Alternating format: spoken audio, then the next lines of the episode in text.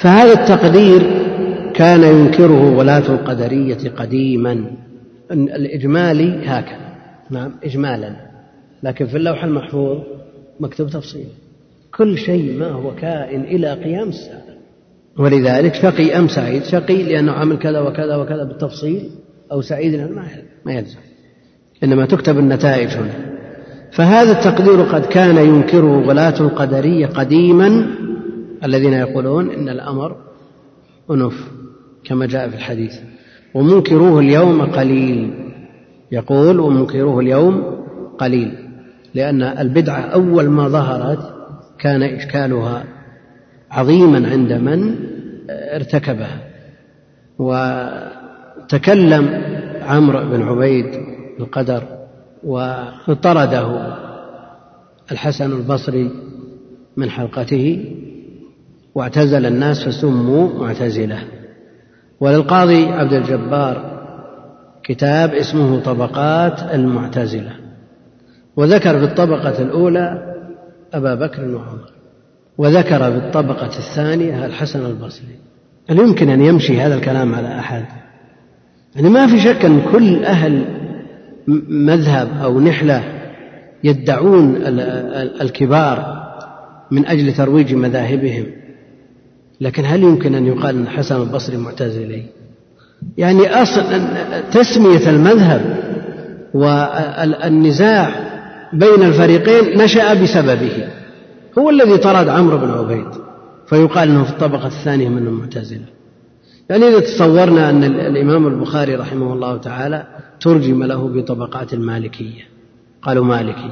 ترجم له بطبقات الشافعية. قالوا شافعي. ترجم له بطبقات الحنابلة قالوا حنبلي. إلى غير ذلك هؤلاء الكبار الأئمة كل يفخر بالانتماء إليه وأنه معه لكن مع ذلك شيء لا يخطر. يعني لو في كتب طبقات الشيعة تجد كثير من أهل العلم الكبار الذين عرفوا بالرد على الشيعة ذكروا في طبقات الشيعة. هذا كله من أجل الترويج ترويج المذهب. وهذا لا يجدي شيئا. العبرة بنفاق المذاهب بأدلتها واعتمادها على قال الله وقال الرسول. بهذا تنفق المذاهب بهذا تروج الأقوال. أما أن تروج بالتزويق تزويق الكلمات أو بالدعاوى الباطلة مثل هذا فلا. والله المستعان. هذا يقول حديث إن الله لا يمل حتى تملوا يفيد إثبات صفة الملل لله جل وعلا وإذا كان كذلك فما معنى الملل؟ منهم من يثبت الصفة ومنهم من يقول أن سياقه سياق النفي لا يمل لا يمل ففيه نفي الملل عن الله جل وعلا ومنهم من يقول أن السياق وإن كان سياقه سياق النفي إلا أنه نفي مرتب على متحقق الوقوع. نفي مرتب على نفي على أمر متحقق الوقوع. فإن المخلوق لا بد أن يمل. فما رتب عليه لا بد أن يقع. من أهل العلم من يقول إن هذا من باب المقابلة والمشاكلة ولا يراد به معناه. ومنهم من يقول إن الله لا يمل وإن مللتم. وينظرون لهذا بقولهم إن فلانا الخطيب حينما يمدح يقال إنه لا ينقطع حتى تنقطع خصومه. لا ينقطع حتى تنقطع خصومه. وإذا انقطع إذا انقطعت خصومه يمدح ولا ما يمدح؟ وإنما المراد أنه لا ينقطع ابدا ولو انقطع خصومه. وهذا معروف في أسلوب العرب وذكره الحافظ بن رجب في شرح البخاري. نعم. ها؟ على كل حال قبل خروجه عن دائرة الغيب لا يمكن أن يعلمه. في خمس لا يعلمها إلا الله. وإذا خرج عن دائرة الغيب وعرفه الملك سهل. نعم. يعرفون أنه ذكر أو أنثى إذا خرج. لا لا قبل أن تنفخ فيه الروح لا. على كل حال الأحاديث جاء في بعضها أنه يرسل إلى الملك بعد أربعين يوما. بعد أربعين يوما وهذا سهل يعني يمشي مع ما يدعون. على كل حال هذه أمور بيد الله لا يستطيعون. مهما بذلوا لا يستطيعون. نعم. ما يستطيعون يا رجال. ما في إلا ما يكتبه الله جل وعلا. نعم. من نفى العلم كفر. من لم يؤمن بالقدر كفر. هذا من حيث الحكم الإجمالي. لكن لو تأتي إلى مثلا الزمخشري. نعم. الزمخشري معتزلي يقول بالقدر. نعم. الذي يقول به متأخر القدرية. هل تستطيع أن تقول أن فلان الرازي كافر؟ ما هو بالرازي الزمخشري يعني فرق بين أن التكفير بالقول وبين تكفير القائل. يعني ما في التزام. يعني التكفير بالوصف غير تكفير الشخص. الذي الذي ينكر صفة العلم هذا كافر. إجماعا. والذي لا يؤمن بالقدر كافر لأنه أنكر ركن من أركان الإيمان. هو لعله في الرواية التي لم يكفر فيها القدرية سئل عن أشخاص. سئل عن أشخاص ولم يكفر. لا لا لا ترى تنقل لا بد للتوفيق بين الأقوال لا بد أن يسلك مثل هذا. ولا قلنا الضراب. لا بد أن يسلك مثل هذا المسلك. أنه فرق بين تكفير الأشخاص وتكفير الأوصاف. ما في إشكال تكفر ما كفر الله ورسوله. حتى قال أهل العلم من شك في كفر اليهود والنصارى كفر إجماعا. هذا ما يشك فيه لكن شخص ينتمي إلى القبلة. نعم ويصلي صلاتنا ويؤدي ما علينا. نعم ويذبح ذبيحتنا. ثم بعد ذلك عنده بدعة مغلظة مكفرة في الأصل. لكن شيخ الإسلام من لما يسأل عن هؤلاء يختلف قوله عن تكفير الفئة نفسها.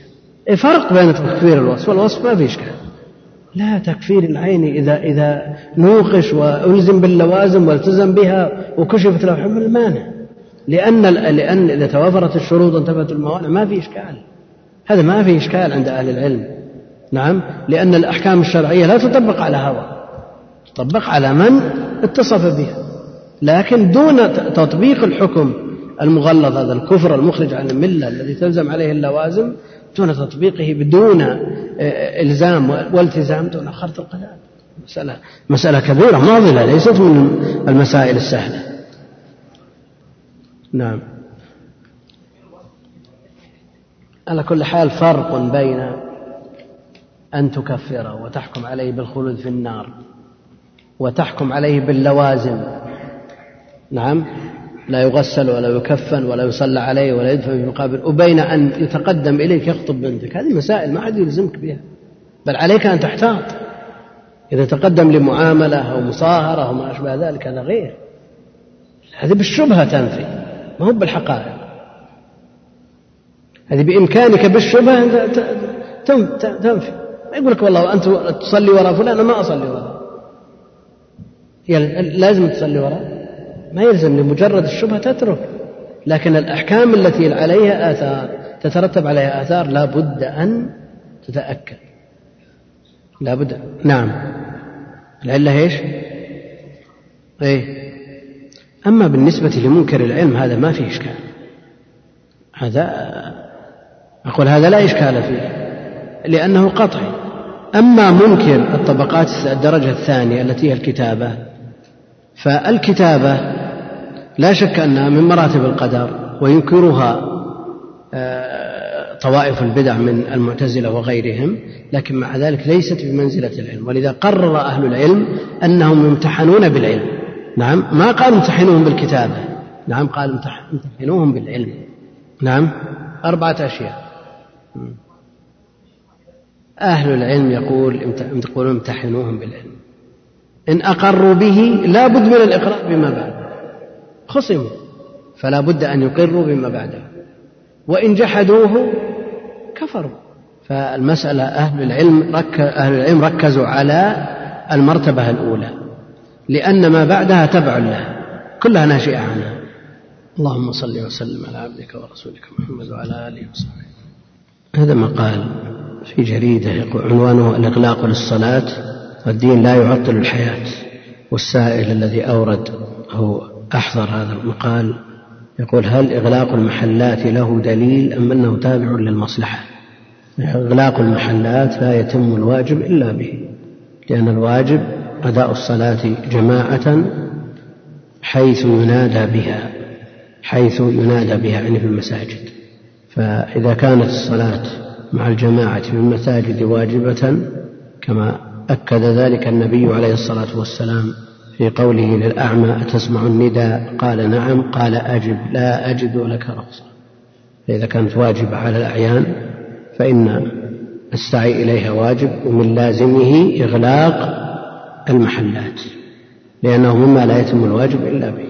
ولو فرض أن شخصا قال أنا أذهب إلى المسجد لكنني لست ملزم بإغلاق المحل أتركه مشرعا مفتوحا وأعرضه وأتحمل المسؤولية. لكني لا أغلقه.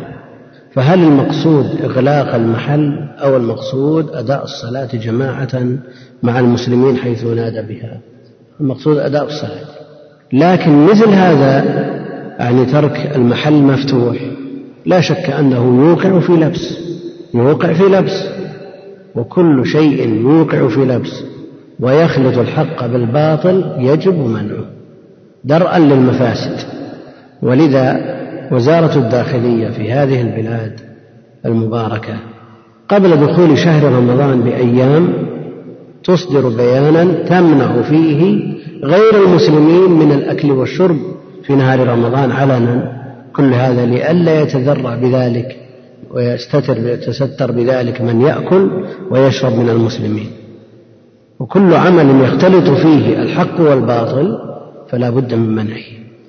وإلا قد يقول قائل أنا أنا أتحمل المسؤولية دعوا المحل يسرق لكن ما نبقى وأذهب إلى المسجد وأصلي وأتركه مفتوح لكن هذا لا شك أنه يكون فيه لبس على الناس ولا يمنع من أن يوجد من يدخل المحل يشتري منه لا سيما أن البضائع عليها الأسعار ويكون مشغلة لمن يدخل ومانع لهم من أداء الصلاة مع الجماعة وقد يختفي به من يختفي من يريد الاختفاء عن أنظار رجال الحسبة ولا شك أن القول المفتى به وهو الصحيح الذي تؤيده الأدلة وجوب صلاة الجماعة في المسجد حيث ينادى بها حيث ينادى بها. فلا بد من أن تصلى جماعة في المساجد. وأعني بذلك الذكور. وأما النساء فليس عليهن جماعة. قد يقول قائل لماذا لا يؤذن للنساء؟ تفتح المحلات أثناء الصلاة ولأن هذه المهن هي مهن الرجال وليست مهن النساء والمرأة مطالبة بالقرار في بيتها وقرن في بيوتكن وقرن في بيوتكن وقد يوجد أعمال لا تليق بالرجال وإنما يليق بها النساء لا مانع منها مع الضوابط والحدود الشرعية والنظر في سير سلف هذه الأمة. ولن يصلح آخر هذه الأمة آخر هذه الأمة إلا بما صلح به أوله. والله المستعان. نقول كان الخبر الذي صدر عن مجلس الشورى في بعض الصحف يوم الاثنين الماضي يقضي بتحديد مواعيد العمل في المحلات التجارية حيث وافق مجلس الشورى على مشروع نظام تحديد ساعات العمل في المحلات التجارية والذي يتكون من خمس عشرة مادة. وتؤكد المادة الرابعة منه على أن يكون يوم العمل في فصلي الشتاء والخريف من الساعة السادسة صباحا حتى ينتهي الساعة العاشرة مساء. أما في فصل الصيف والربيع فيبدأ العمل من السادسة صباحا وينتهي الساعة الحادية عشرة مساء. مع بعض الاستثناءات في مدينة مكة والمدينة وبعض المحلات ذات الطبيعة الخاصة على كل حال هذه أمور آه، تنظيمية يقصد منها فيما يظهر لنا والله أعلم المصلحة لكنها محدودة بضوابط بضوابطها الشرعية. مهما كانت الأنظمة في المصلحة في بادئ الأمر لأنها لا تقدم على الأحكام الشرعية. والخير كل الخير في اتباع من سلف. يقول هل يصح ما ثبت من الأثر؟ يصح ما ثبت. يسأل هل يصح ما ثبت؟ تناقض ما دام ثبت فهو صحيح. يعني ما روي من الأثر أن عمر بن الخطاب رضي الله عنه لما سأله منكر ونكير قال بل أنتما من ربكما. هذا لا أعرف عنه شيئا والذي يغلب على الظن أنه لا يصح. المعلم في المدرسة أو من يقتدي به هل له أن يظهر شيئا من العبادات بقصد أن يقتدي به من هو أقل منه في السن أو أقل منه في العلم؟ الأصل في العبادات لا سيما النوافل أنها تخفى لأنه أقرب إلى الإخلاص. لكن إذا ترتب على إعلانها مصلحة كأن يكون الشخص ممن يقتدى به ويلتفت إليه أو يتهم بحيث إذا ترك الإعلان عن هذه العبادات أنه يتركها بالكلية فإذا أظهرها أحيانا فهو أفضل. سم الحمد لله رب العالمين وصلى الله وسلم على نبينا محمد وعلى آله وصحبه أجمعين. أما بعد فقد قال المصنف رحمه الله تعالى وأما الدرجة الثانية فهو مشيئة الله النافيه فهي فهي درجة؟ هي نعم. فهي مشيئة الله النافذة وقدرته الشاملة وهو الإيمان بأن ما شاء الله كان وما لم يشأ لم يكن وأنه ما في السماوات والأرض من حركه ولا سكون إلا بمشيئة الله سبحانه. لا يكون في ملكه إلا ما يريد وأنه سبحانه وتعالى على كل شيء قدير من الموجودات والمعدومات. فما من مخلوق في الأرض ولا في السماء إلا الله خالق خالقه سبحانه. لا خالق غيره ولا رب سواه. ومع ذلك فقد أمر العباد بطاعته وطاعة, وطاعة رسوله ونهاهم عن معصيته وهو سبحانه يحب المتقين والمحسنين والمقسطين ويرضى عن الذين آمنوا وعملوا الصالحات ولا يحب الكافرين ولا يرضى عن القوم الفاسقين ولا يأمر بالفحشاء ولا يرضى لعباده الكفر ولا يحب الفساد.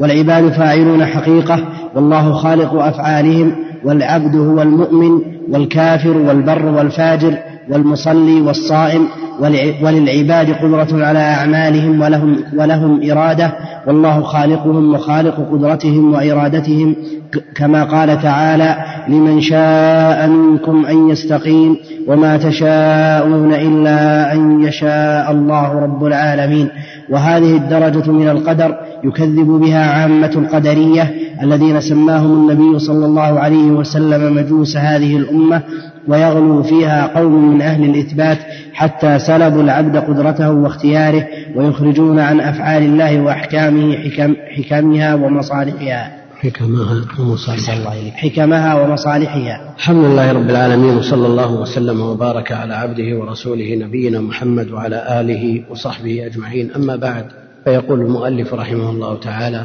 بعد أن ذكر الدرجة الأولى وأنها متضمنة شيئين فالدرجة الأولى العلم علم الله جل وعلا المحيط بكل شيء وكتابته للأشياء اللوح المحفوظ ثم الدرجة الثانية المشيئة والخلق والإيجاد. الدرجة الثانية يقول رحمه الله تعالى وأما الدرجة الثانية فهي وأما الدرجة الثانية فهي مشيئة الله النافذة التي لا ترد وقدرته الشاملة.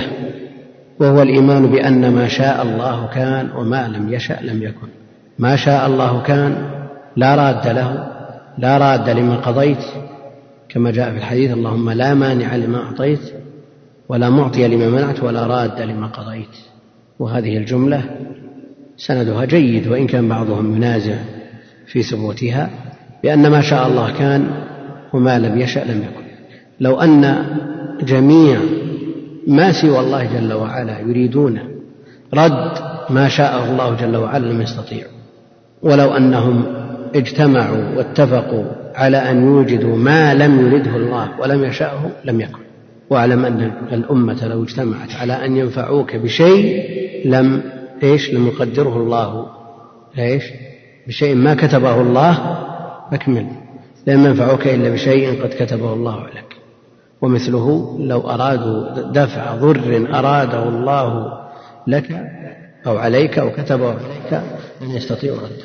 ولذلك تجدون الاثنين من المحتاجين يدخلان على التاجر وقد يكون أحدهما أعظم حاجة من الثاني والعلامات والدلالات عليه أظهر فتجد التاجر يعطي الأقل حاجة والأقل في الأثر والدلالة ولا يعطي الثاني.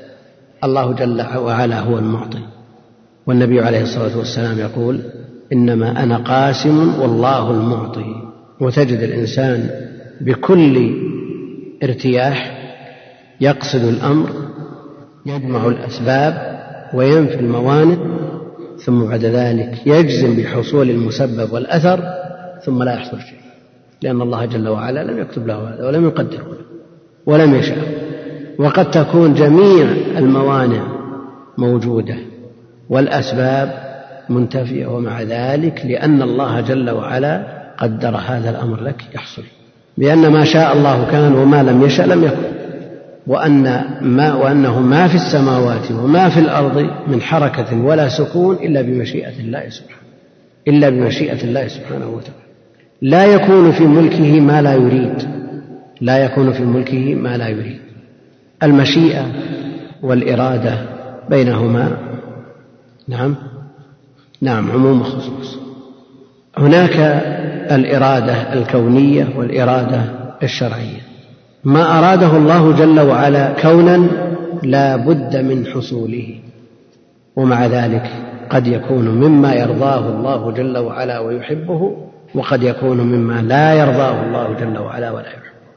فأراد الله جل وعلا إرادة كونية. من فلان أن يؤمن ومن فلان أن يكفر. فلا بد من تحقق هذا المراد ولا بد من وجوده لكن الله جل وعلا يحب أن يؤمن ويكره أن يكفر الكافر. لا يكون في ملكه ما لا يريد. نعم. على كل حال من قال بالترادف يصح. من قال بالترادف يصح. على نعم لا يكون في ملكه ما لا يريد. نعم. وهذا باعتبار أنها كونية فقط.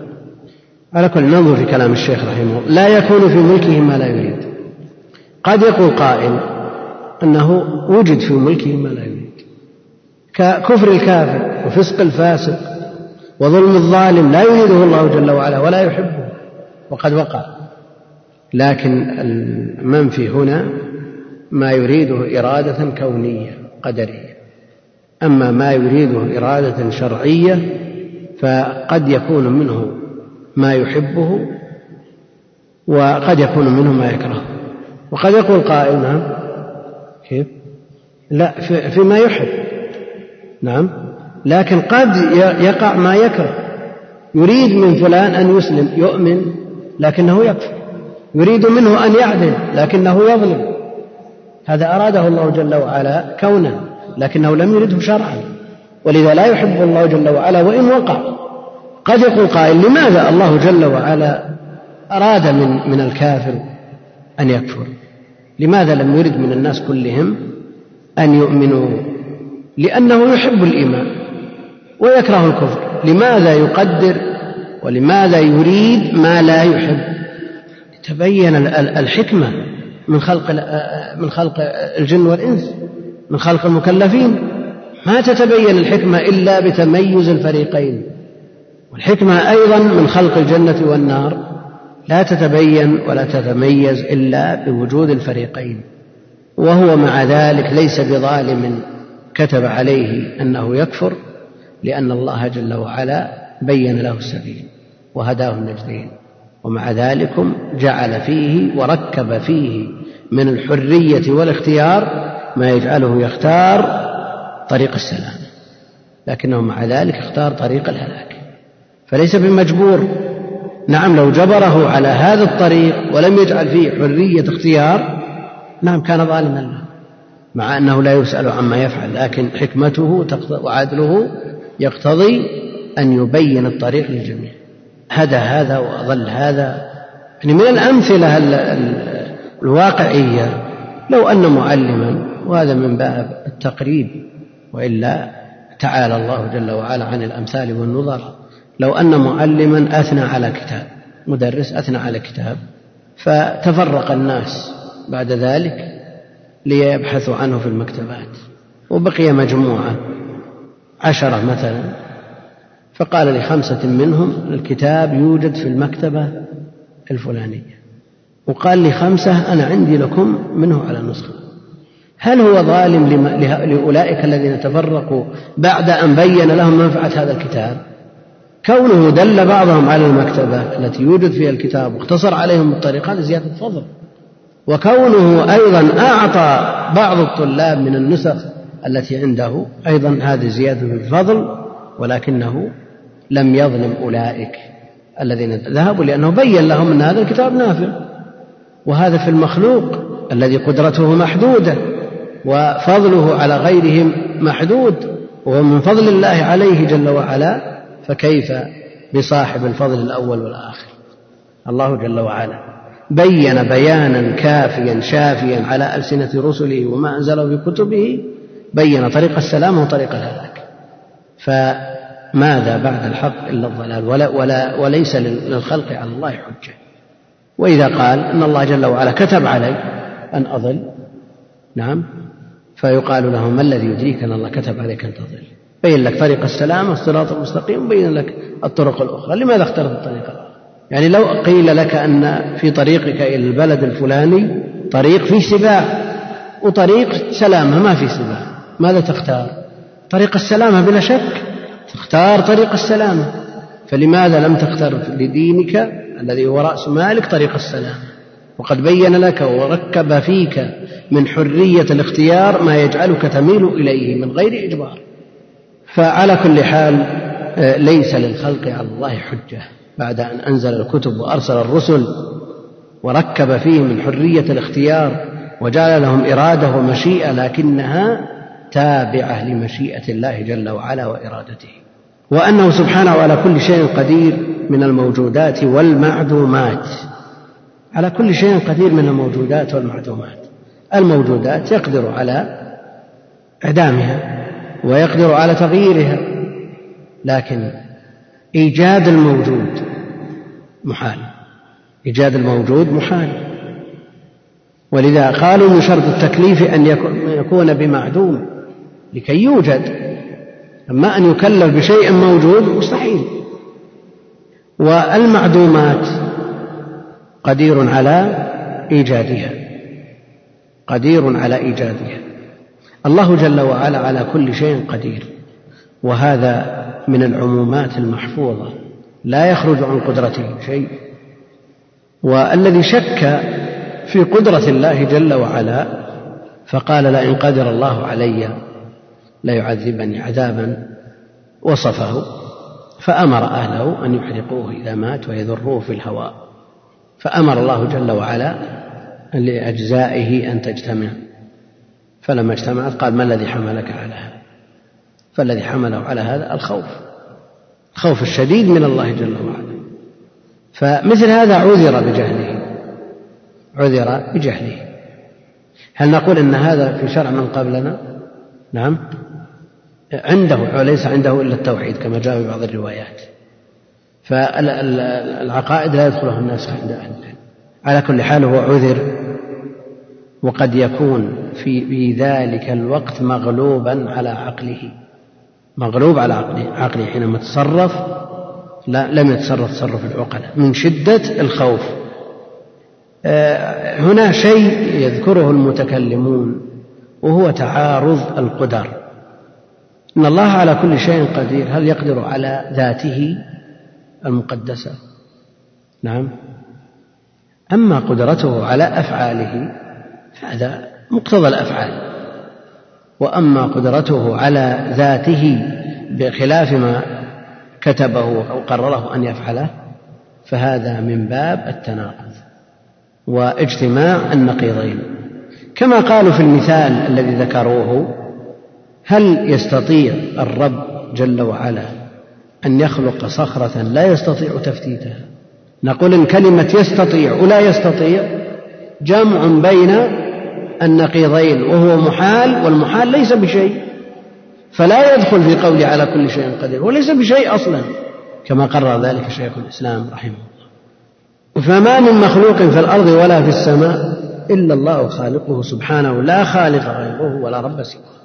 لا خالق غيره سبحانه ولا رب سواه. ومع ذلك فقد أمر العباد بطاعته وطاعة رسله ونهاهم عن معصيته.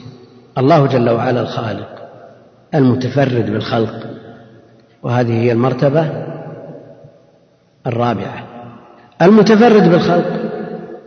وفي هذا رد على القدرية الذين يزعمون القدرية النفاة. الذين يزعمون أن لا قدر وأن الأمر أنف وأن الإنسان يخلق فعله. ومع ذلك فقد أمر العباد بطاعته وطاعة رسله ونهاهم عن معصيته. وهو سبحانه يحب المتقين والمحسنين والمقسطين لأن هذه أمور يحبها ويرضاها وأمر بها وأرادها واجتمعت فيها الإرادتان الشرع الكونية والشرعية. في من تحققت فيه من المتقين والمحسنين والمقسطين. ويرضى عن الذين آمنوا وعملوا الصالحات. ولا يحب الكافرين. لأنهم لم يحققوا الإرادة الشرعية. وإن نفذت فيهم المشيئة الكونية. ولا يحب الكافرين ولا يرضى عن القوم الفاسقين. والفسق كما يطلق على المعاصي يطلق أيضا على الكفر ولا يرضى عن القوم الفاسقين ولا يأمر بالفحشاء. لا يأمر بالفحشاء لكنها قد تقع. وهل وقوعها معارض لقوله لا يكون في ملكه ما لا يريد؟ لا. تقع كونا ولا شرعا؟ كونا. ولا يأمر بها ولا ولا يحبها ولا يرضى لعباده الكفر ولا يحب الفساد. كل هذا تفصيل وتفريع على ما تقدم. من أن المشيئة الكونية والإرادة الكونية لا بد من نفاذها والإرادة الشرعية يحبها الله ويرضاها لكن قد تتحقق وقد لا تتحقق لحكمة عظيمة. هنا الشيخ ابن مانع علق على الواسطية. قال الإرادة نوعان إحداهما الإرادة الكونية المستلزمة لوقوع المراد التي يقال فيها ما شاء الله كان وما لم يشاء لم يكن والثانية الإرادة الدينية الشرعية وهذه لا تستلزم وقوع المراد إلا أن يتعلق بها النوع الأول من الإرادة. يقول في أوائل فتح المجيد بحث مفيد في الفرق بين الإرادتين فليراجعه طالب التحقيق.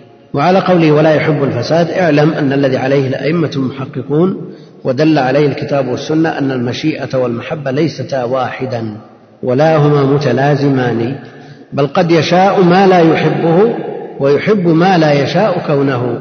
فالأول كمشيئته وجود إبليس وجنوده ومشيئته ومشيئته العامة لجميع ما في الكون مع بغضه لبعضه والثاني كمحبته إيمان الكفار كمحبته إيمان الكفار وطاعات الفجار وعدل الظالمين وتوبة الفاسقين ولو شاء ذلك لوجد كله فإنه ما شاء كان وما لم يشاء لم يكن. هنا الله جل وعلا خالق الخلق. سبحانه لا خالق غيره ولا رب سواه. وأمرهم بطاعته وطاعة رسله وخلقهم وما يعملون. فهو الخالق لهم ولأعمالهم. هو الخالق لهم ولأعمالهم. والعباد فاعلون حقيقة. والله خالق أفعالهم. والله خلقكم وما تعملون. والله خلقكم وما تعملون. صلى المصلي أو صام أو حج. الحج هذا هل هو من خلق الله أو ليس من خلق الله؟ لهذا العبد هو من خلقه لأنه من فعل العبد. والله خلقه وخلق فعله. وهو أيضا فعل العبد حقيقة لماذا؟ لأنه هو الذي باشره. فينسب إليه أنه فعل حقيقة. وهو فعل الله جل وعلا لأنه خالق الفاعل والميسر للأسباب فهو خالق حقيقة أيضا. والعبد والعباد فاعلون حقيقة والله خالق أفعالهم. والعبد هو المؤمن وهو الكافر. العبد هو المؤمن وهو الكافر أيضا. حقيقة لأنه هو الذي باشر الإيمان وهو الذي باشر الكفر فينسب إليه حقيقة. والله جل وعلا خلقه فهو كالآلة التي تفعل هذا الخلق. نعم؟ وأيضا أقدره على ذلك وركب فيه من الأسباب ما يجعله يفعله ويستطيع ويقدر عليه. على سبيل التمثيل وتعالى الله جل وعلا عن الأمثال لكن للتقريب لو أن إنسانا استورد آلة كبيرة آلة كبيرة صنعها غيره استوردها من بلد بعيد ثم هذه الآلة تصنع مصنوعات تصنع مصنوعات. هذا الذي استورد هذه الآلة وجعل هذه الآلة تصنع هذه المصنوعات. هل هو الصانع لهذه الأمور؟ أو صانعها الذي صنع الذي صنع؟ أيهم؟ نعم. المستورد ما فعل شيء. ما صنع شيء. إنما الذي صنع هذه الآلة التي صنعها الأول. والآلة صنعت. فهذا من باب التقريب. فيه مثال. قد ينسب الفعل للمتسبب لا على سبيل الحقيقة. استوردت آلة طباعة واستوردت الورق والحبر والحروف وأدخلت هذه الأوراق وطلعت كتاب. يعني لك أن تقول أنا طبعت الكتاب. لكن هل بالفعل أنت طبعت الكتاب؟ أو الذي طبعته هذه الآلة؟ فصانع هذا الكتاب الذي صنع الآلة وصنع الورق وصنع الحبر. مالك إلا مجرد إدخال. وهذا الظاهر فالله جل وعلا خلق العباد حقيقة وخلق أفعالهم حقيقة لأنه هو الذي أوجدهم وهو الذي أقدرهم على الفعل ومع ذلك ينسب الفعل إليهم حقيقة لأنهم باشروه لأنهم باشروه نعم. بيأتي هذا في تفصيل القول في والفرق بين الجبرية والقدرية لحظة لحظة. الآن فرق بين أن تدخل هذه الأوراق وهذا الحبر وهذه الحروف في هذه المطبعة وتطبع لك وبين أن تأتي بآلة تصوير مثلا. آلة تصوير وتدخل فيها ما تحتاج إليه والآن ما تحتاج إلى إدخال تطورت آلات التصوير فتضغط زر نعم فتصور ذات روح تصور ذا روح مثلا. هل يمكن أن تقول أن الآلة هي التي صورت؟ أنا ما صنعت شيء. والذي صور هو الذي صنع هذه الآية. نظير نظير الآلة نظير المطبعة. نعم. مثل إيش؟ طابعة. هو ينسب إليه باعتبار أنه باشر العمل. باشر عمل أو نقول تسبب في العمل والمباشر غير مكلف. لأنه فرق بين أن يكون المباشر مكلف والمتسبب مكلف فالفاعل حقيقة المباشر وعليه جميع التبعات. لكن إذا كان المباشر غير مكلف والمتسبب مكلف فالفعل ينسب إلى المتسبب. ولذلك لو أن شخصا أعطى طفلا مسدسا وقال اقتل فلان من القاتل؟ الذي أعطى المباشر غير مكلف فتعود التبع على المتسبب. هذا الذي ضغط الزر على هذه في هذه الآلة وصورت شيئا محرما من باشر الفعل غير مكلف. إذا يعود إثمه على المتسبب الذي هو المكلف ويبقى أن الفعل فعل الآلة. ونظير ذلك المسدس لو أنه ضغط أو همس ما يجعل المسدس يقتل مسلما هل يقول إن الذي قتله مسدس ولا قتله من تسبب في قتل المسدس لهذا المسلم. فالمباشرة لا شك أنها تقضي على أثر التسبب إذا كان المباشر مكلفا. أما إذا كان غير مكلف فإنه يعود الأمر إلى المتسبب.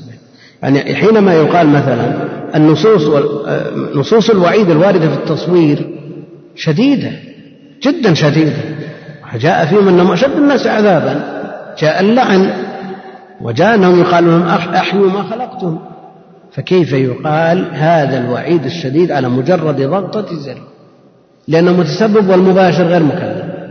نظيره لو ضغط زر المسدس وقتل مسلما. هل يمكن أن أن يقبل منه لو قال الذي قتله مسدس؟ والتنظير هنا مطابق أو غير مطابق؟ مطابق. ولو كانت صنع صنع, صنع آلة لكن الآلة غير مكلفة. وهذه الآلة مثل المطبع تطبع كتاب زندق أو كتاب إلحاد وتطبع القرآن والسنة. فالمتسبب له عليه التبعات وله أيضا الأجور المرتبة على الأعمال الصالحة الصادرة عن هذه الآلات. إي فيعود لا فيعود فتعود التبعة إلى المكلف. يعني مثل ما لو أعطى المسدس طفل وقال اقتل فلان المباشر الطفل لكن هل يمكن أن يؤاخذ الطفل؟ ما يمكن. يؤاخذ من تسبب. فإذا كان المباشر غير أهل يعود يعود الأثر على المتسبب. والعبد هو المؤمن والكافر والبر والفاجر والمصلي والصائم. هذه أمور تعود خلقوها وفعلوها حقيقة مع أن الله جل وعلا خلقها حقيقة. وللعباد القدرة على أعمالهم ولهم إرادة. وللعباد القدرة على أعمالهم ولهم إرادة. في هذا الباب زلت طائفتان القدرية وإذا أطلقوا يراد بهم النفاة الذين هم مجوس هذه الأمة كما جاء في آه، بعض الأخبار وسيأتي الكلام عنهم. هؤلاء يقولون العبد يستقل بإرادته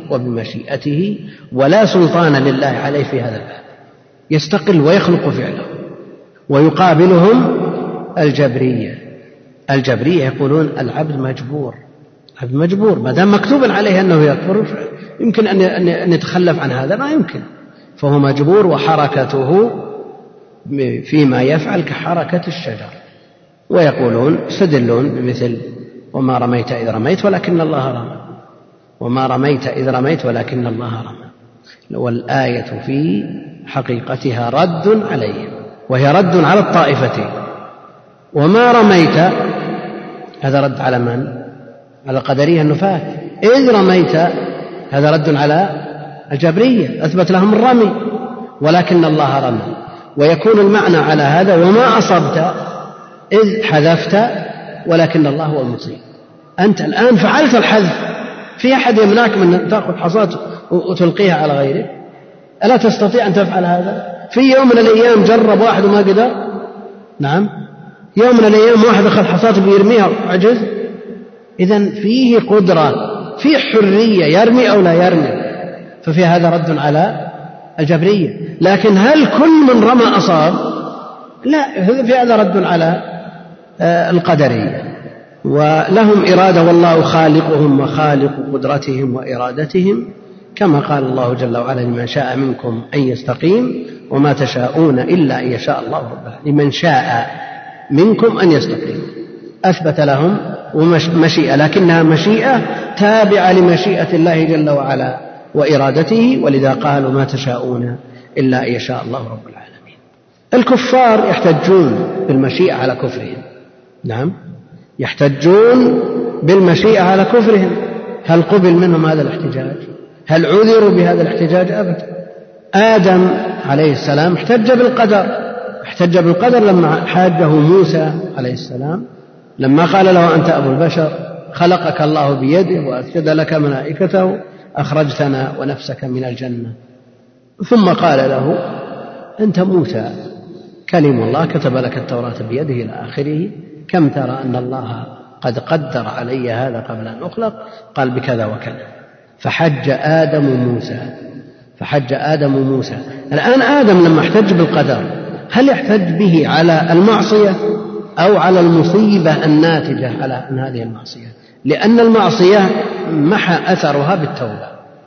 زال أثرها بالتوبة.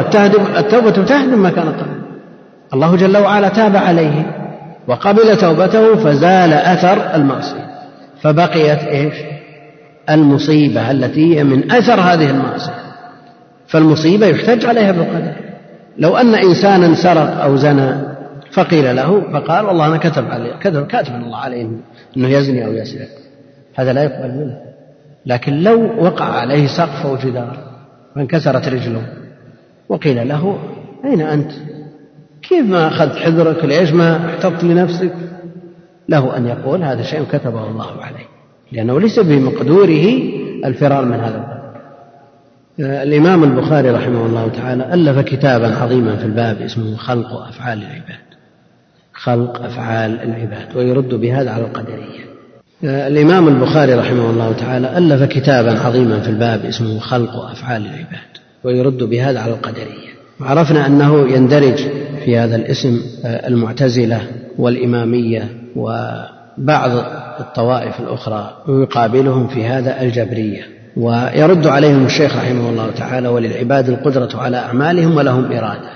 والمعلق الشيخ ابن مانع رحمه الله قال أي فليس بمجبر على أعماله لأنه يعملها بإرادته واختياره فيثاب على الطاعة ويستحق العقاب على المعصية لأن فيه حرية وفيه اختيار لكن ليست حرية مطلقة كما يقول المعتزلة إنما حرية مقيدة بإرادة الله جل وعلا. ومشيئته وما تشاءون إلا يشاء الله رب العالمين.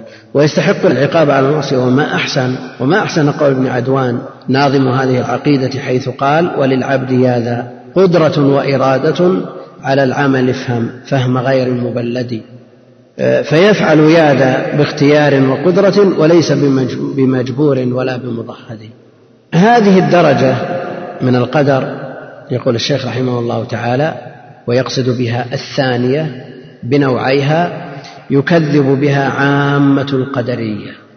يكذب بعامة القدرية الذين سماه النبي صلى الله عليه وسلم مجوس هذه الأمة. والحديث الوارد في تسميتهم مجوس هذه الأمة لا شك أن جميع طرقه لا تسلم من مقال ولذا حكم جمع من أهل العلم عليه بالضعف وأنه لا يثبت بهذا اللفظ. ومن أهل العلم من يرى أنه لكثرة طرقه وتعددها وتباينها أنه يدل على أن له أصلا وبعضهم يحسنه.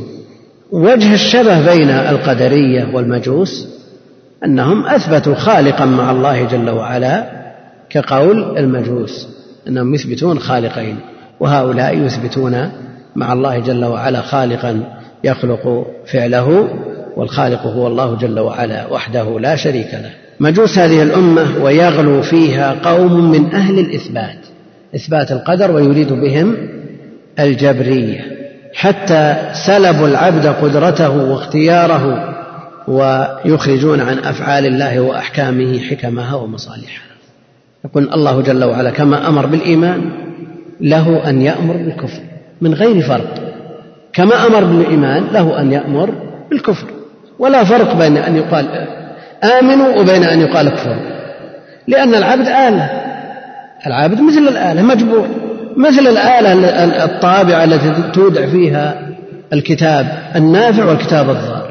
ما عليها لوم. هل تلام الآلة حينما يطبع بها كتاب الإلحاد؟ وهل تمدح إذا طبع فيها مصحف مثلا؟ هو مثل الآلة سواء قيل له آمن أو قيل له اكفر لكن هل بالفعل أن المكلف مثل الآلة. ولا المجانين يقولون مثل هذا الكلام. ولا المجانين يقولون مثل هذا الكلام. هل الإنسان إذا أراد القيام ينتظر الأمر أو ينتظر أن يفك أو ينشط من عقاله حتى يقوم؟ لأنه عاجز عن هذا العمل. ولديه الاختيار ولديه الحرية في أن يقوم أو لا يقوم لديه حرية أن يصلي أو يترك الصلاة. هذه حرية اختيار لكن لكل عمل تبعته. الشرعية. فإن صلى أجر على صلاته وبرئ من عهدة الواجب وإن تخلف عن الصلاة أثم وعوقب على آه، تفريطه. لأن مثل ما ذكرنا سابقا لو أن إنسانا أخذ حجرا وأراد أن يرميه فيما يمنعه من أن يرمي؟ ما فيما يمنعه. وذكرنا أنه هل جرب واحد منا مرة في عمره أنه أراد أن يقذف حجر ما استطاع؟ إذا حركاته تابعة لحريته واختياره. ومع أن اختياره وحريته ومشيئته وإرادته كلها لا تخرج عن مشيئة الله جل وعلا. ويغلو فيها قوم من أهل الإثبات. آه، المعلق هنا علق آه، تعليق في غير موضعه. قال من أهل الإثبات أي لأنهم أثبتوا خالقا لما اعتقدوه شرا غير الله. هذا كلام صحيح؟ ليس هذا موضع. نعم. ويغلو فيها قوم من أهل الإثبات عن الجبرية. والذين أثبتوا خالقا لما اعتقدوه غير الله هم القدرية. ثم قال قال الشيخ شيخ الإسلام في التدمرية إن من الناس من جعل بعض الموجودات خلقا لغير الله كالقدرية وغيرهم لكن هؤلاء يقرون بأن الله خالق بأن الله خالق العباد وخالق قدرتهم. وإن قالوا إنهم خلقوا أفعالهم. يقول ابن القيم في النونية فالناس كلهم أقروا أنه هو وحده الخلاق ليس اثنان آه، إلا المجوس فإنهم قالوا بأن الشر خالقه إله ثاني.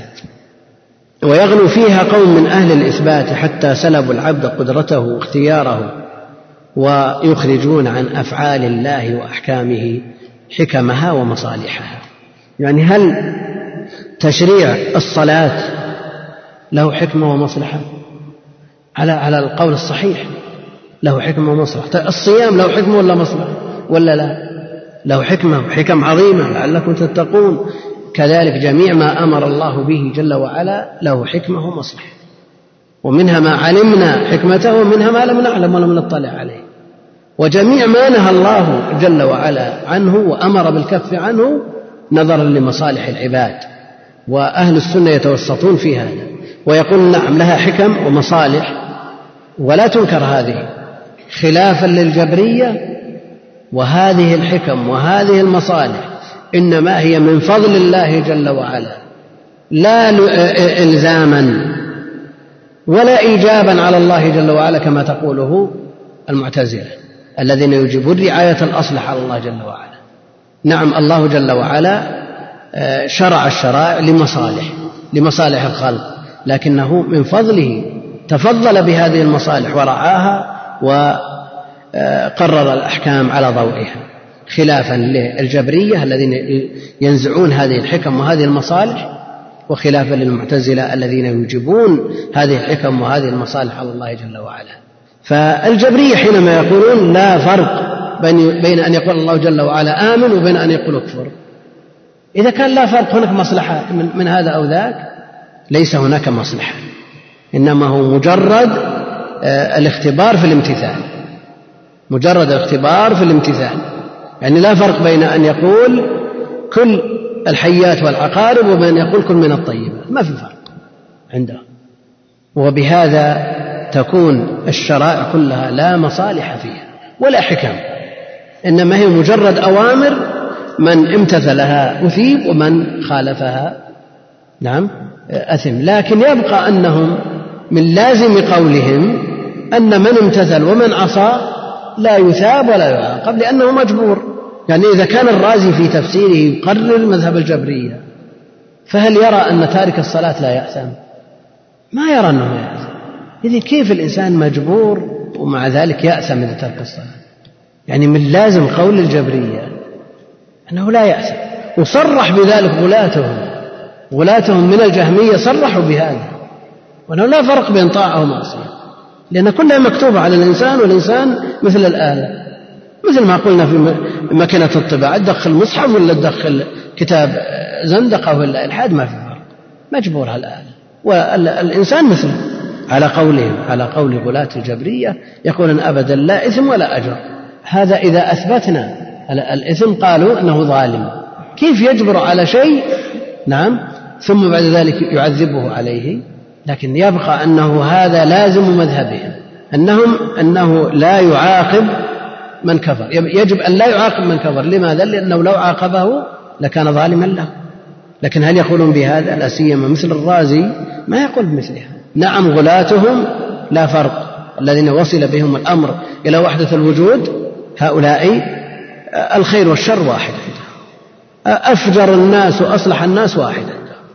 كل كلام في الوجود كلامه. وكل هذه الأفعال مما جبر عليها الخلق وقدرها عليهم وكتب ولا مفر منها والإنسان حركته في هذه الأفعال المأمور بها والمنهي عنها إنما هو كورق الشجر. وإذا كان بهذه المثابة فإنه لا يستحق ثوابا ولا عقابا. لكن توسط أهل السنة فخالفوا القدرية الذين غلوا في النفي وخالفوا أيضا القدرية المثبتة الذين غلوا في الإثبات وتوسطوا وهم وسط بين الفرق كلها في جميع أبواب الدين كما أن الأمة وسط بين الملل السابقة. اللهم صل وسلم على عبدك ورسولك. سم. الحمد لله رب العالمين وصلى الله وسلم على نبينا محمد وعلى آله وصحبه أجمعين. أما بعد قد قال المصنف رحمه الله تعالى فصل ومن أصول أهل السنة والجماعة أن الدين, الدين والإيمان قول وعمل قول القلب واللسان وعمل القلب واللسان والجوارح وأن الإيمان يزيد بالطاعة وينقص بالمعصية وهم مع ذلك لا يكفرون أهل القبلة بمطلق المعاصي والكبائر كما يفعله الخوارج بل الأخوة الإيمانية ثابتة, ثابتة مع المعاصي كما قال سبحانه وتعالى في آية القصاص فمن عفي له من أخيه شيء فاتباع بالمعروف وقال وإن طائفتان من المؤمنين اقتتلوا فأصلحوا بينهما فإن بغت إحداهما على الأخرى فقاتلوا التي تبغي حتى تفيء إلى أمر الله. فإن فاءت فأصلحوا بينهما بالعدل وأقسطوا إن الله يحب المقسطين. إنما المؤمنون إخوة فأصلحوا بين أخويكم. ولا يسلبون الفاسق الملي اسم الإيمان بالكلية ولا يخلدون ولا يخلدونه في النار كما تقوله المعتزلة. بل الفاسق يدخل في اسم الإيمان في مثل قوله تعالى فتحرير رقبة مؤمنة. وقد لا يدخل في اسم الإيمان المطلق كما في قوله تعالى إنما المؤمنون الذين إذا ذكر الله وجلت قلوبهم وإذا تليت عليهم آياته زادتهم إيمانا. وقوله صلى الله عليه وسلم لا يزني الزاني حين يزني وهو مؤمن ولا يسرق السارق حين يسرق وهو مؤمن ولا يشرب الخمر حين يشربها وهو مؤمن ولا ينتهب نهبة ذات شرف يرفع الناس إليه فيها أبصارهم حين ينتهبها وهو مؤمن ويقولون هو مؤمن ناقص الإيمان أو مؤمن بإيمانه فاسق بكبيرته فلا يعطى الاسم المطلق ولا يسلب مطلق الاسم. الحمد لله رب العالمين وصلى الله وسلم وبارك على عبده ورسوله نبينا محمد وعلى آله وصحبه أجمعين. أما بعد فيقول المؤلف رحمه الله تعالى فصل ومن أصول أهل السنة والجماعة الذين سبق الحديث عنهم وتفصيل معتقدهم في الإيمان بالله جل وعلا وبقية سائر الأركان أن الدين والإيمان الدين والإيمان الدين شامل للإيمان والإسلام والإحسان شامل للمراتب الثلاث. ولذا جاء في حديث عمر وأبي هريرة وغيرهما في الصحيحين وغيرهما من أسئلة جبريل عليه السلام للنبي عليه الصلاة والسلام حينما سأله عن الإسلام والإيمان والإحسان فأجابه عليه الصلاة والسلام ثم في نهاية الحديث قال هذا جبريل أتاكم يعلمكم دينكم. فدل على أن الدين شامل للمراتب الثلاث. ولذا في قوله عليه الصلاة والسلام من يرد الله به خيرا يفقهه في الدين المراد به في جميع أبواب الدين. ولا يقصر ذلك على الفقه الاصطلاحي معرفة الأحكام العملية. بل العقائد والإيمان وما يدخل في التوحيد أهم المهمات. حتى كان يسميها بعض المتقدمين الفقه الأكبر الفقه الأكبر. ومعرفة الأحكام العملية الفقه الأصغر. لماذا صارت أصول الدين فقه أكبر وفروعه فقها أصغر؟ لأن أصول الدين متعلقة بمعرفة الله جل وعلا. والفقه الأصغر الفروع متعلقة بأعمال بأفعال العباد. ولا شك أن العلم شرفه بشرف مقصوده وغايته. التي تدرس فيه. فإذا كان أصول الدين يدرس فيها ما يتعلق بالخالق جل وعلا فحقيق وجدير وحري خليق أن يسمى الفقه الأكبر. فمن حصر الفقه في حديث معاوية من يرد الله به خيرا يفقهه في الدين بفقه الفروع هذا نزل الحقيقة الشرعية على الحقيقة العرفية. وكم من خلط وخطأ في مثل هذا العمل. حينما يأتي لفظ في نص من النصوص مرادا به الحقيقة الشرعية ثم ينزل على الحقيقة العرفية سواء كانت عرفية خاصة عند أهل العلم أو عرفية عند عامة الناس. يحصل خلط كبير في فهم النصوص. فالدين شامل للإسلام والإيمان والإحسان. وكل دائرة أخص من التي قبلها. فالإسلام أوسع الدوائر.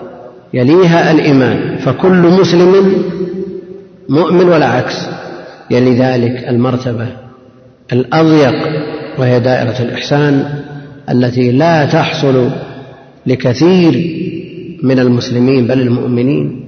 أن تعبد الله كأنك تراه. عبادة مع المراقبة. هذه أخص والدين يشمل الدوائر الثلاث والإسلام والإيمان مرتبة الأولى والثانية. من أهل العلم من يرى أنهما بمعنى واحد مترادفان وهذا القول ينسب أو ظاهر من صنيع الإمام البخاري ومحمد بن نصر المروزي وغيرهم قالوا الإسلام والإيمان بمعنى واحد.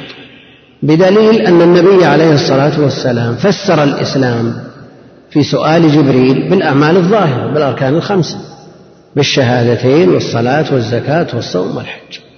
وفسر الإيمان في حديث وفد عبد القيس بالأعمال الظاهرة. فلما سئل عن الإسلام فسره بالأعمال الظاهرة. سئل عن الإيمان فسره بالأعمال الظاهرة. فهذا يدل على أنهما مترادفان وجمهور السلف يرون أن هناك فرقا بين الإسلام والإيمان. هذا إذا اجتمعا أما إذا افترقا فيطلق الإسلام ويراد به الإيمان ويطلق الإيمان ويراد به الإسلام. أما إذا اجتمعا فلا بد أن يكون هناك فرق بينهما ولذا فسر النبي عليه الصلاة والسلام في أسئلة جبريل الإيمان بغير ما فسر به الإسلام. ولو كانت حقيقتهما واحدة لا أجاب حينما سأله عن الإسلام ثم لما سأله عن الإيمان قال هو كالإسلام أو هو الإسلام أو أحاله على الجواب السابق. لكن لما كانت الحقيقة للإيمان مغايرة لحقيقة الإسلام عند الاجتماع غاير بينهما في الجواب عليه الصلاة والسلام. يقول من أصول أهل السنة والجماعة أن الدين والإيمان قول وعمل. قول وعمل. الدين والإيمان. يعني عطف الإيمان على الدين من باب عطف الخاص على العام. من باب عطف الخاص على العام. لأن الدين أشمل وأعم من الإيمان. يشمل الإسلام ويشمل الإحسان. في قوله جل وعلا إن الدين عند الله الإسلام. إن الدين عند الله الإسلام. هذا أسلوب حصر. من أين جاء الحصر؟ من تعريف جزئي الجملة وهذا يدل على الحصر. فالدين هو الإسلام الذي لا يرتضي الرب جل وعلا غيره من أحد. من يبتغي غير الإسلام دينا فلا يقبل منه. الآن الآية التي فيها حصر الدين في الإسلام هل هي هل فيها معارضة ومخالفة لحديث جبريل؟ أو أن المراد بالدين هنا الإسلام والإسلام أفرد فيطلق على الإيمان. نعم. لكنه مع ذلك لما أفرد الإسلام دخل فيه الإيمان. لما أفرد هنا في هذه الآية دخل فيه الإيمان. أن الدين والإيمان قول وعمل. قول القلب واللسان وعمل القلب واللسان والجوارح. الدين والإيمان قول وعمل. لا بد من أن يتضافر القلب مع اللسان مع الجوارح قول القلب واللسان وعمل القلب واللسان والجوارح. سئل بعض المرجئة عن الإيمان فقال قول وعمل. فقال الإمام أحمد رحمه الله هذا أخبث قول. لماذا؟ يعني الشيخ يقرر أن اصول أهل السنة الإيمان قول وعمل. والمرجئ لما قال ومرجئ ما هم من مرجئة الفقهاء اللي أمرهم يعني ليس مثل مرجئة الجهمية. لا هذا من مرجئة الجهمية. قول وعمل. نعم؟ نعم يريد بذلك. لا يريد بذلك عمل الجوارح. ولا يريد بذلك قول اللسان. إنما يريد به قول القلب الذي يشبه في حقيقته حديث النفس وعمل القلب. ولذا قال الإمام أحمد هذا أخبث قول لأنه يعرف القائل يعرف القائل لا يعترف بما يعترف به أهل السنة والجماعة مما ذكره عنهم شيخ الإسلام أن الإيمان قول وعمل وذلك لو استفصل ما جاء بما ذكر شيخ الإسلام من قول القلب واللسان وعمل القلب واللسان والجوارح. ولذا قد يتطابق القولان من شخصين وكل قول يتنزل على حسب قائله. وذكرنا مرارا أن قول بعض الشراح شراح الحديث في قوله عليه الصلاة والسلام والذي نفسي بيده قال روحي في تصرفه. إذا عرفنا من حال هذا القائل أنه يفر بذلك من إثبات الصفة رددناه عليه. قلنا هذا كلام باطل لأنه يفر من إثبات الصفة.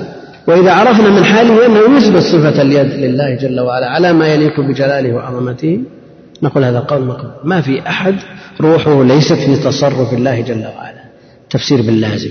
لكن قد يقول قائل أنكم تكيلون للناس بمكيالين تقبلون هذا الكلام من شيخ الإسلام لمن قول وعمل وتقولون في قول الآخر أخبث قول. هذا كلام صحيح ولا لا؟ ليس بصحيح. لماذا؟ لأنه هو الذي أنزل نفسه بهذه المنزلة. يعني لما يستفصل يقال له قول وعمل هل تريد بالعمل عمل الجوارح عمل القلب؟ والقول قول اللسان؟ معروف من مذهبه أنه يرى أن المعرفة هي الإيمان وعلى هذا إبليس مؤمن عنده. والمشركون الذين عرفوا الله جل وعلا في حال الشدة كلهم مؤمنون عنده. إبليس قال فبعزتك إذا هو مؤمن عند عند ويعتقد هذا القول ثم يقول من باب المداراة أو المداهنة قول وعمل بعض الناس يصير عنده شيء من من من الذكاء الذي لا يقارنه ذكاء فيتصرف في بعض العبارات من أجل أن تمشي على من لا يعرف حقيقة الأمر. ذكروا عن الزمخشري أنه افتتح تفسيره بقوله الحمد لله الذي خلق القرآن. فقيل له أنت مجنون يعني كتابك لم يقرأ. ثم غير خلق وجعله وقال هي معنى. فمثل هذه لا تجدي. كلام على ما وقر في القلب من الاعتقاد الصحيح إنما الألفاظ التي لا توافق ما في القلب هذه لا قيمة لها. بل فيها مشابهة لعمل المنافقين الذين يظهرون بألسنتهم ما ليس في قلوبهم. على كل حال نعود إلى كلام الشيخ رحمه الله. حينما قال قول وعمل يريد بذلك قول اللسان وعمل القلب وعمل الجوارح. ولذا قال قول القلب واللسان وعمل القلب واللسان والجوارح. يعني القول قول القلب وأيضا قول اللسان. لو قال الإيمان قول فقط ثم فسره بقوله قول القلب واللسان والجوارح. يكفي ولا ما يكفي؟ وعمل الجوارح قد يطلق عليه قول فقال بيديه هكذا. يعني هذا يمكن يكون غاية الاختصار. قول. ويريد بذلك قول اللسان وقول القلب وعمل الجوارح. لأن قول الجو... لأن عمل الجوارح يطلق عليه قول. فقال بيديه هكذا. يكفي ولا ما يكفي؟ يعني لو أن الإنسان معروف بسلامة العقيدة ثم قيل له عرف الإيمان فقال قول. ثم قيل له فسر قال قول القلب واللسان والجوارح. مريدا بذلك يعني الشيخ فسر القول قول القلب واللسان ماشي لكن قول الجوارح يراد به عمل الجوارح. لكن يكفي في مثل هذا الموطن الشائك الذي تباينت فيه الأقوال وبحاجة ماسة إلى إيضاح وبيان ما يكفي. ما يكفي حمل اللفظ على أضعف الاحتمالات.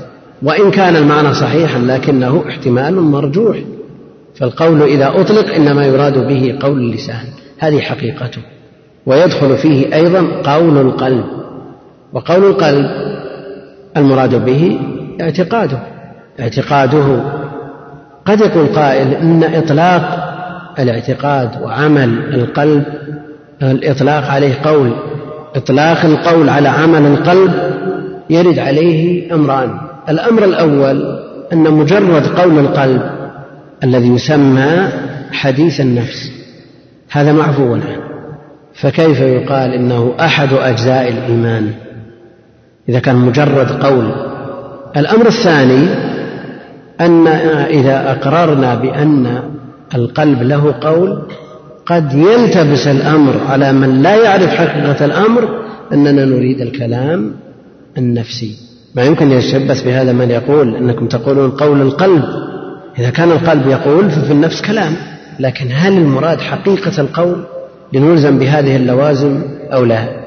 بمعنى أن القول لو أن الإنسان قرأ القرآن بقلبه أو جاء بالأذكار المطلوبة في الصلاة بقلبه يكفي ولا ما يكفي؟ ما يكفي. ما يكفي لابد من تحريك اللسان والشفتين ليسمى قول. المقصود أن الشيخ يريد زيادة في الإيضاح فيدخل في الإيمان ما يتعلق بالقلب واللسان والجوارح. فقال قول القلب واللسان. أما بالنسبة لقول القلب فالمراد به الاعتقاد الجازم الذي لا يخالطه ريب ولا شك. وقول اللسان معروف هذا لا يتردد فيه مع فهمه أحد. وهو الأصل في إطلاق الكلمة القول إنها باللسان. وعمل القلب من الحب لله جل وعلا ولرسوله ولدينه ولأوليائه والبغض لأعدائه والخوف والرجاء والتوكل والرغبة والرهبة والخشية كل هذه من أعمال القلب.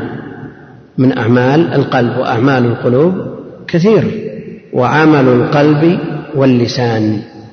عمل اللسان ما لا يؤدى إلا به كتلاوة القرآن مثلا والأذكار وما أوجبه الله جل وعلا مما ينطق به وطلبه في دينه سواء كان على جهة اللزوم كالواجبات من ذلك النطق بالشهادتين.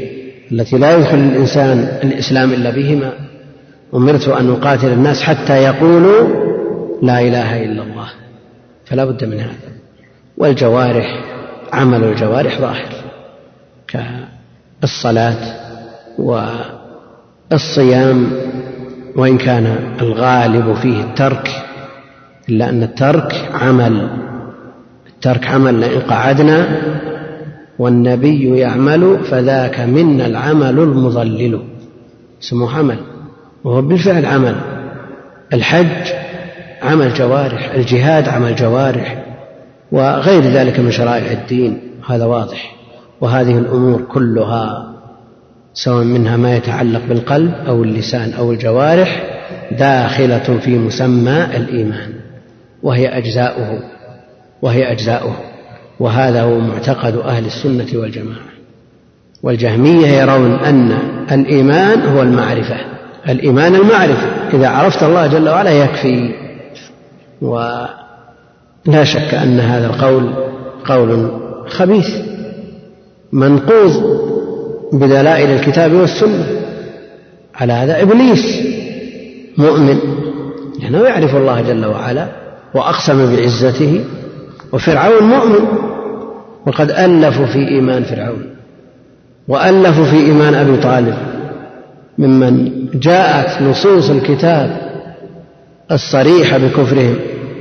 صلى الله السلامة والعافية. فعلى قول الجهمية كل من عرف الله جل وعلا فهو مؤمن ولو كان من أكفر الناس ولو كان إبليس. يقابلهم الكرامية الذين قالوا الإيمان قول اللسان فقط.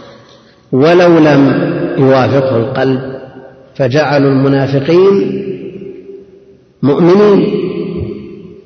مجرد ما يقول أشهد أن لا إله إلا الله وأن محمدا رسول الله هذا مؤمن عندهم. والمنافقون يقولونه. والمرجئة يرون أن الإيمان قول واعتقاد والعمل لا يدخل في مسمى الإيمان. مجرد التصديق بالقلب واللسان يكفي. والناس في أصله سواء. الناس في أصله سواء. بنوا على ذلك أنه لا يزيد ولا ينقص. وأهل السنة لما جعلوا العمل العمل الجوارح من مسمى الإيمان قالوا يزيد وينقص. وعليه دلائل الكتاب والسنة.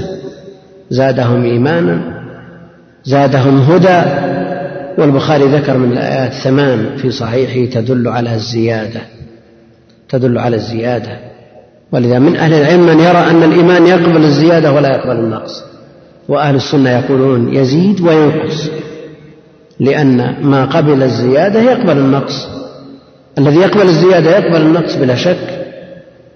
ويستدل بعضهم على النقص بحديث ما رأيت من ناقصات عقل ودين. ففيه نقص في الدين بالنسبة للمرأة. ما رأيت من ناقصات عقل ودين. أسلب للب الرجل الحازم منكن على كل حال القول المتفق عليه بين أهل السنة أن الإيمان قول واعتقاد وعمل. عمل قلب قول لسان قول قلب وعمل لسان وقلب وجوارح. هذه الأمور مجتمعة هي التي ينتج عنها الإيمان. وأثر العمل في الإيمان زيادة ونقصا لا ينكره إلا مكابر لا ينكره إلا مكابر. تفسير الإيمان بالتصديق الذي جعل المرجئة يقولون ان إن المؤمنين في أصله سواء لأنهم كلهم اتفقوا في التصديق تصديق القلب واللسان وهذا لا يتفاوت. إنما التفاوت في العمل والعمل ليس من أصل الإيمان عندهم تفسير الإيمان بالتصديق وما أنت بمؤمن لنا اي مصدق الحقائق الشرعية كما قرر شيخ الإسلام رحمه الله تعالى في كتاب الإيمان أنها تأتي مقررة للحقائق اللغوية وتزيد عليها وتزيد عليها. الذي يقول إن الإيمان هو التصديق فقط نظير من يقول إن الصلاة هي الدعاء فقط فهل يقول المرجئة أن الصلاة هي الدعاء فقط؟ ادعو وانصرف. هذه حقيقة لغوية. وهذه حقيقة لغوية. الحقيقة الشرعية جاءت إلى الحقيقة اللغوية وزادت عليها قيود. في الإيمان مثلا وفي الصلاة أيضا.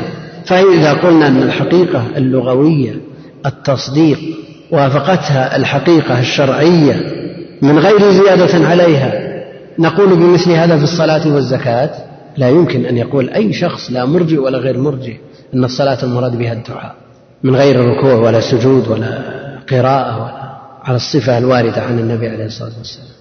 ظاهر ولا ما هو ظاهر هم لجأوا إلى الحقيقة اللغوية قالوا هذا الإيمان. وما زاد على ذلك لا يدخل في حقيقة الإيمان.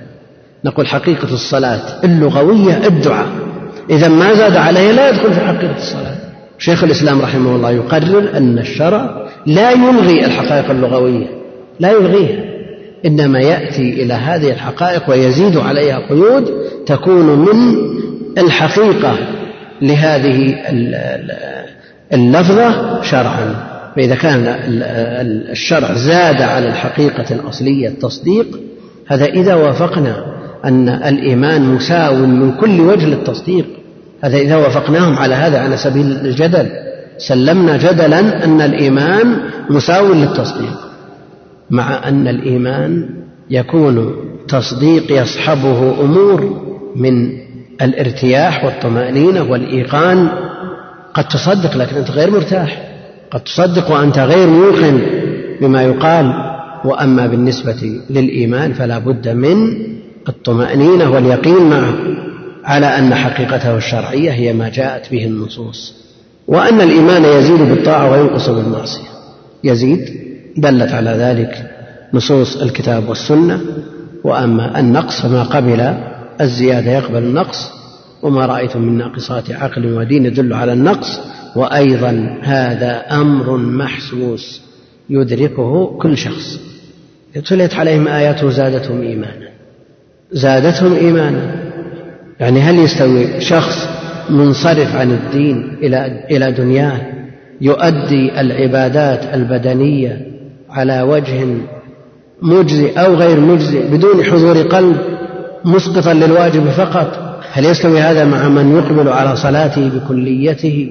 خاشع متضرع متذلل بين يدي الله جل وعلا؟ لا يستوون. وكذلك من يقرأ القرآن من الخوارج الذين وصفهم النبي عليه الصلاة والسلام أنهم يقرؤون القرآن لا يجاوز تراقيهم هل يستوي هذا مع من يخشع إذا قرأ القرآن وتدبر القرآن؟ يخر على الأذقان يبكي. وهذاك يقرأ ما كأنه يقرأ إلا جريدة يستوون؟ لا. ولذا شيخ الإسلام رحمه الله يقرر أن قراءة القرآن على الوجه المأمور به تزيد في الإيمان تزيد في اليقين تزيد في الطمأنينة تزيد في الهدى. الإيمان يزيد بالطاعة وينقص بالمعصية ولا ينكر هذا إلا مكابر. يعني الذين يقولون أن الإيمان لا يزيد ولا ينقص ألا تختلف أحوالهم حينما يقبلون على عباداتهم قوة وضعفا حينما ينصرفون عن هذه العبادات؟ لكنه الالتزام باللازم الالتزام باللازم. كثير من الأمور من عظائم الأمور التي يقولها أو تذكر عن هؤلاء المبتدعة إنما التزموا بها بعد أن الزموا يعني يقول الإنسان قول ثم هذا القول يلزم عليه لوازم. كنت تقول كذا يلزم على قولك كذا ثم بعد ذلك تأخذه العزة بالإثم فيلتزم باللازم. لا يستطيع أن ينكر. كما جاء عن من جحد الرب جحدوا بها واستيقنتها أنفسهم. أن الإيمان يزيد بالطاعة وينقص بالمعصية ومع ذلك لا يكفرون أهل القبلة بمطلق المعاصي والكبائر بمطلق شو العبارة دقيقة. ومع ذلك لا يكفرون أهل القبلة ممن ينتسب إلى هذه الملة ويتدين بهذا الدين لا يكفرون أهل القبلة بمطلق المعاصي والكبائر كما يفعله الخوارج. أهل السنة لما اشترطوا العمل في الإيمان لا يرون أن كل عمل ولو كان واجبا أو كل ممنوع ولو كان محرما يخرج من الإيمان. فلا يرون ولا يكفرون أهل القبلة بمطلق المعاصي والكبائر والدقة في هذه العبارة تأتي من قوله بمطلق المعاصي يعني بأي معصية ولا بأي كبيرة. ولذا لا ينتفي الجنس بهذه العبارة وإن انتفت الآحاد وإن انتفت الآحاد. شيخ الإسلام يرى أن جنس العمل شرط في صحة الإيمان لا آحاد العمل. لا آحاد الأعمال الواجبة ولا الكبائر خلافا للخوارج الذين يسلبون الإيمان بالكلية ممن ارتكب كبيرة فيجعلونه كافرا يكفرون بالكبائر ويخلدونه في النار. المعتزلة يوافقونهم في النهاية يكون خالد في النار لكنه لا يحكم بكفره. يسلب الإيمان بالكلية ولا يكون كافرا فهو في المنزلة بين المنزلتين في المنزلة بين المنزلتين. بل الأخوة الإيمانية ثابتة مع المعاصي. بل الأخوة الإيمانية ثابتة مع المعاصي. وما دام في دائرة الإسلام لم يحكم بكفره فله من الحقوق ما لغيره من المسلمين وهو أخ لك في الإيمان. بل الأخوة الإيمانية ثابتة مع المعاصي. يعني حقوق المسلم على المسلم تثبت له وإن كان عاصيا لأن الأخوة ثابتة. المسلم أخو المسلم. إنما المؤمنون إخوة. يقول بل الأخوة الإيمانية ثابتة مع المعاصي كما قال سبحانه في آية القصاص فمن عفي له من أخيه فمن يعني القاتل عفي له من أخيه المقتول الذي يقوم أولياؤه مقامه في العفو فاتباع بالمعروف. هذا قاتل والقتل من عظائم الأمور. مقرون بالشرك نسأل الله السلامة والعافية. من يقتل مؤمنا متعمدا فجزاؤه جهنم خالدا فيها. والذين لا يدعون مع الله إلها آخر ولا يقتلون النفس التي حرم الله إلا بالحق ولا يزنون. هذه عظائم الأمور الكبائر موبقات ومع ذلك قال فمن عفي له من أخيه شيء فاتباع بالمعروف والخوارج معروف أنهم يكفرون بمثل هذا وأهل السنة لا يكفرون. والأخوة الإيمانية ثابتة مع هذه الموبقة من الموبقات القتل قتل النفس ولا يزال المسلم في فسحة من دينه أو من أمره ما لم يصب دما حراما. وقال وإن طائفتان من المؤمنين اقتتلوا فأصلحوا بينهما. وإن طائفتان من المؤمنين اقتتلوا. طائفتان مثنى. اقتتلوا جمع. فأصلحوا جمع بينهما نعم آه، مثنى. فإن بغت إحداهما تثنية على الأخرى فقاتل تبغي إلى إلى آخره. يعني أحيانا يعاد الضمير مثنى وأحيانا يعاد جمع وكلها راجعة إلى وإن طائفتان من المؤمنين. اللفظ مثنى. وحقيقة الأمر جمع لأن الطائفة تطلق على الجماعة طائفتان قد يكون قوام كل طائفة ألف شخص أو أكثر أو أقل. فبالنظر إلى الأفراد يكون جمع وبالنظر إلى أنهما فريقان أو طائفتان تثنية. فيعاد الضمير على إرادة أفراد هاتين الطائفتين وهم جمع ويعاد الضمير على جنس الطائفتين وهو تثنية وإن طائفتان من المؤمنين اقتتلوا اقتتلوا قتال من العظائم من المحرمات المجمع عليها اقتتلوا ولم يسلب عنهم وصف الإيمان. قال وإن طائفتان من المؤمنين اقتتلوا فأصلحوا بينهما. فإن بغت إحداهما على الأخرى بعد الصلح بغت إحداهما على الأخرى فقاتلوا التي تبغي حتى تفيء إلى أمر الله. حتى ترجع إلى أمر الله. فإن فاءت فأصلحوا بينهما بالعدل. إن رجعت مرة ثانية وفاءت إلى أمر الله فأصلحوا بينهما بالعدل. يعني لا يكن أو لا يكون هذه البغي مرة ثانية حامل على ظلمهم فأصلحوا بينهم بالعدل وأقسطوا اعدلوا بينهم. إن الله يحب المقسطين. يعني أهل العدل والإنصاف والمقسطون على منابر من نور يوم القيامة الذين يعدلون في أنفسهم وأهليهم وما ولوا أهل العدل والإنصاف على منابر من نور يوم القيامة بخلاف القاسطين. وأما القاسطون فكانوا لجهنم حطبا نسأل الله العافية. أهل الميل أهل الجور. وأقسطوا إن الله يحب المقسطين إنما المؤمنون إخوة فسماهم إخوة مع ما حصل منهم من قتل فأصلحوا بين أخويكم فأصلحوا بين أخويكم فإذا حصل مثل هذا فلا بد من الصلح. ومع ذلك ولو حصل منهم ما حصل فإنهم إخواننا. كما قال علي رضي الله عنه إخواننا بغوا علينا. ولا نقع في مثل ما وقعوا فيه. يعني نكفرهم فنقع في مثل ما وقعوا فيه من تكفير المسلمين بل هم إخوتنا. وهم مؤمنون لكنهم على خطر عظيم من إراقة هذه الدماء.